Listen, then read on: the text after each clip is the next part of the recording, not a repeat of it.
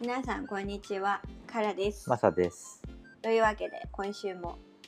喋っていくよはい 今週のテーマはところでベトナム航空ってどうな のでまあ、で日本から旅行で来る人って考えると、すうんていうまあ、ベトナム航空を使う人も結構いると思うんだよね。かまあ割と、まあ、LCC をまず、使わなければ、うんベトナム航空に必然的になるまあ、ANA、JAL もまああるけあどるさけど、金額がちょっと結構違うからね、ちょっと手はね、うんまあだから、ね、一番コスパの濃さというか、うんなんて言ったらいいんだよね、価格的にも抑えられて、うん、でも LCC じゃないってなると、うん、ベトナム航空になるよね。になると思いうんます、だと思いますはないので、我々も使っているわけで使ってますね。そう日本に帰国したりとかする時はもう割と使うね、でこの間のロンドン旅行もベトナム航空だったもんね、なのでバリバリ使っていますが実際のところどうなのっていうのをお話しする前にみんながこう気になっているやつ言う、うんあの薬のやつ言う 薬です か薬の密輸の話ですか運んじゃったやつの話すいやるあれさまあどんだけ、まあ、日本でニュースになってはないと思うけどそう日本ではそんなに知られてないことかもしれないけどこっちのベトナムではもう一大ニュースだったよね結まあねキャビンクルーの人たちがね、構うんパリパリ戦だったかなパリ戦かロンドンかなんかどっちいやパリパリパリかのところで、まあ、現地からうん、うん、お薬を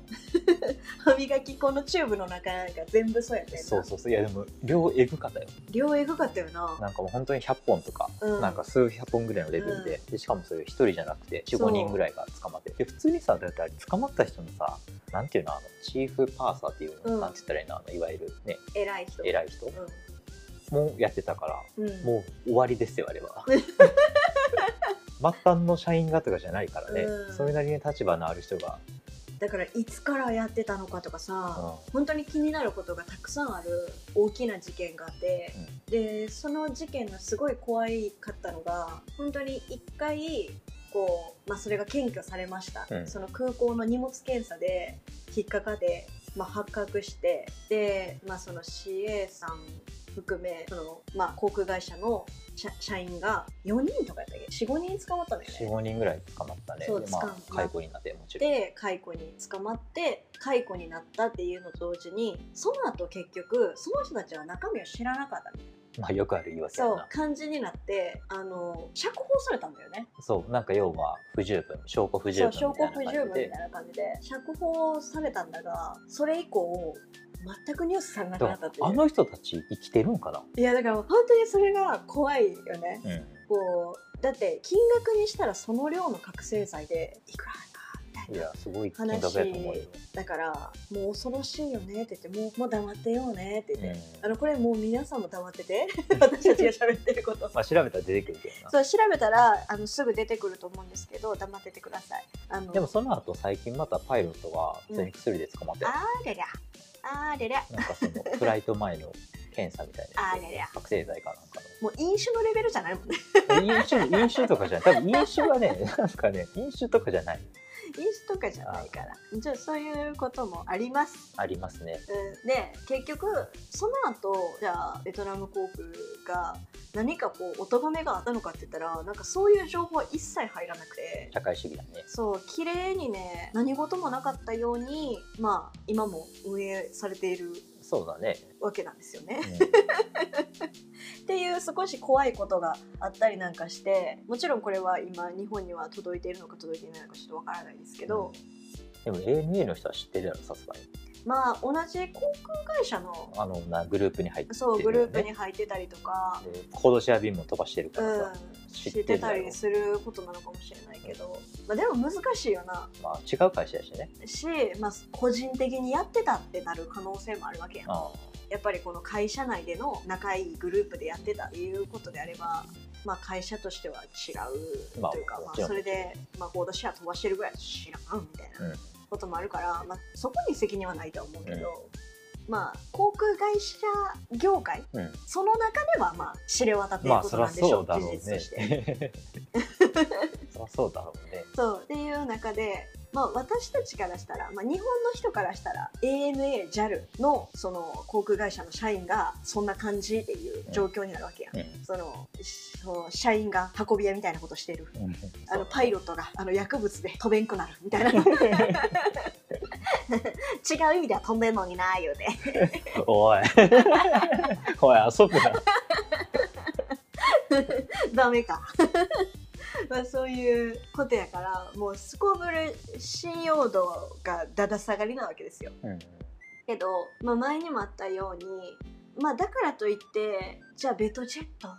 使えますってなったら、まあ、そこの管理問題にも、まあ、疑問は残るわけで、うんトゥルーンってなって、うんまあ我々は一旦いろんなことを飲み込んで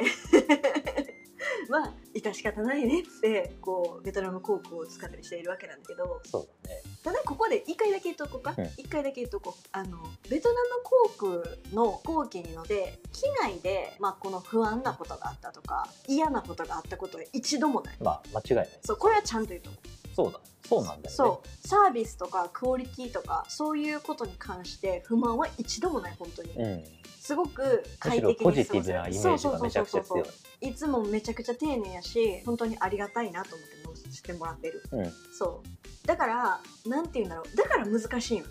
その人によっての多分こともあると思うこう悪いやつと本当に真面目に働いてる人っていうのが混在している世界にいるからそうだね。ジャッジが非常に難しいうん、そうっていうのがあるからあれなんだけど、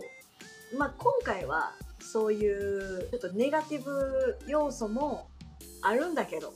ていうことを話していこうという。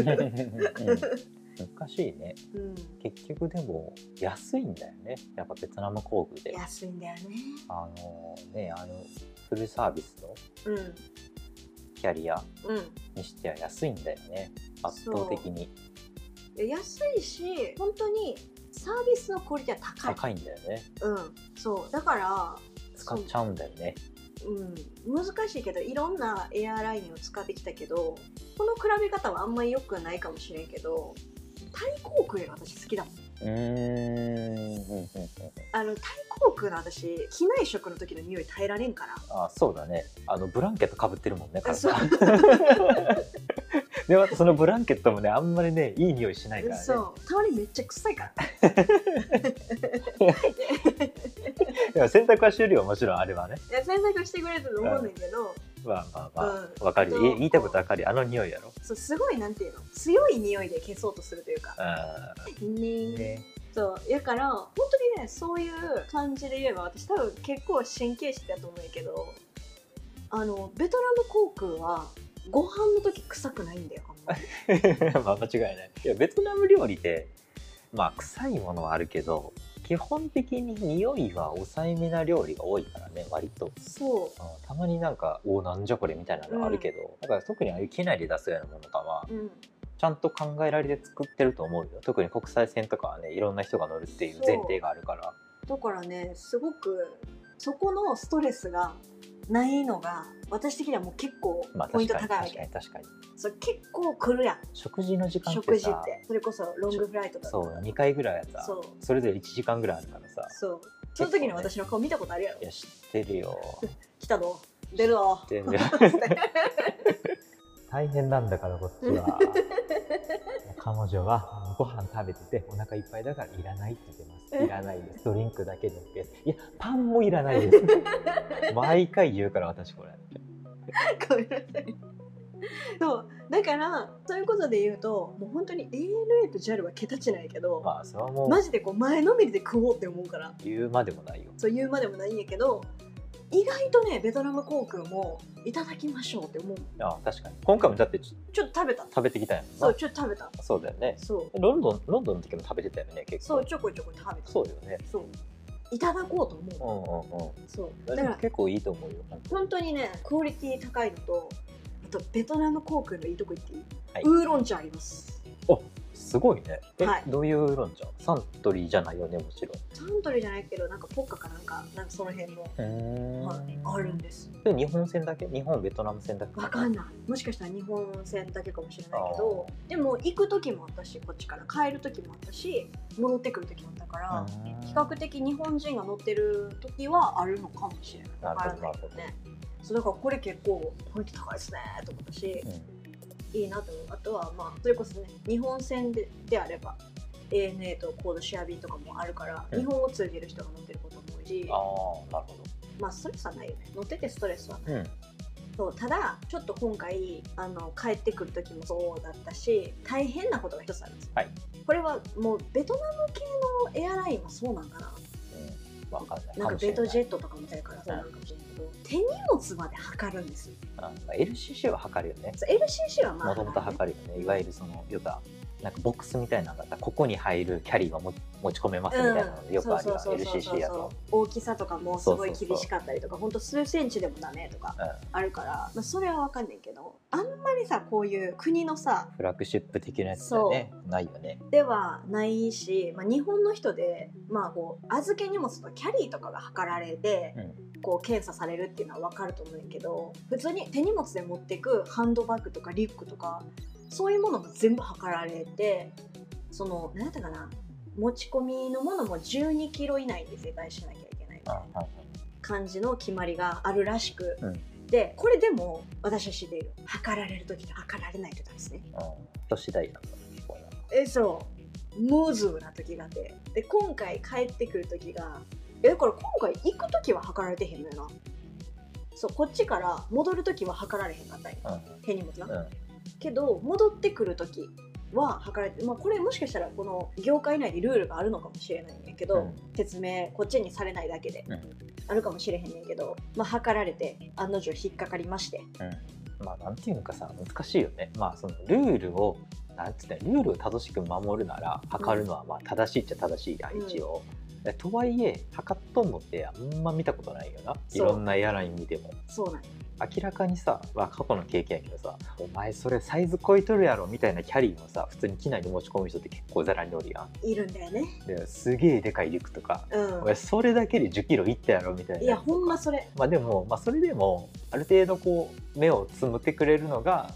その LCC じゃないキャリアみたいなうん思い込みはあるやん、使う側として実績ベースとしてねそうやねそうやねそうだからこう測られるっていうのがちょっとおお測るんやみたいな感じになるよねそういやこれはもう私たちが厚かましいの言われればもうそ そうれだまでねよそ,、そうだねれまでなんやけどあるじゃんうんなんかこう一般的にね、うんいけるじゃんみたいな、うん LCC じゃないじゃんみたいなねおっとっとってなるやんうんそわうかるでその特に、まあ、私とか、まあこうね、編集したりとか、まあ、ビジネスで行く人とかでパソコン持ってるとかそうねそのガジェット系持ってる人で、もうそれだけで重いんようん預けられないからねあのチェックインの荷物には入れれないからそ手荷物で持ち込むしかないからうそうだからもうあれがさあるから、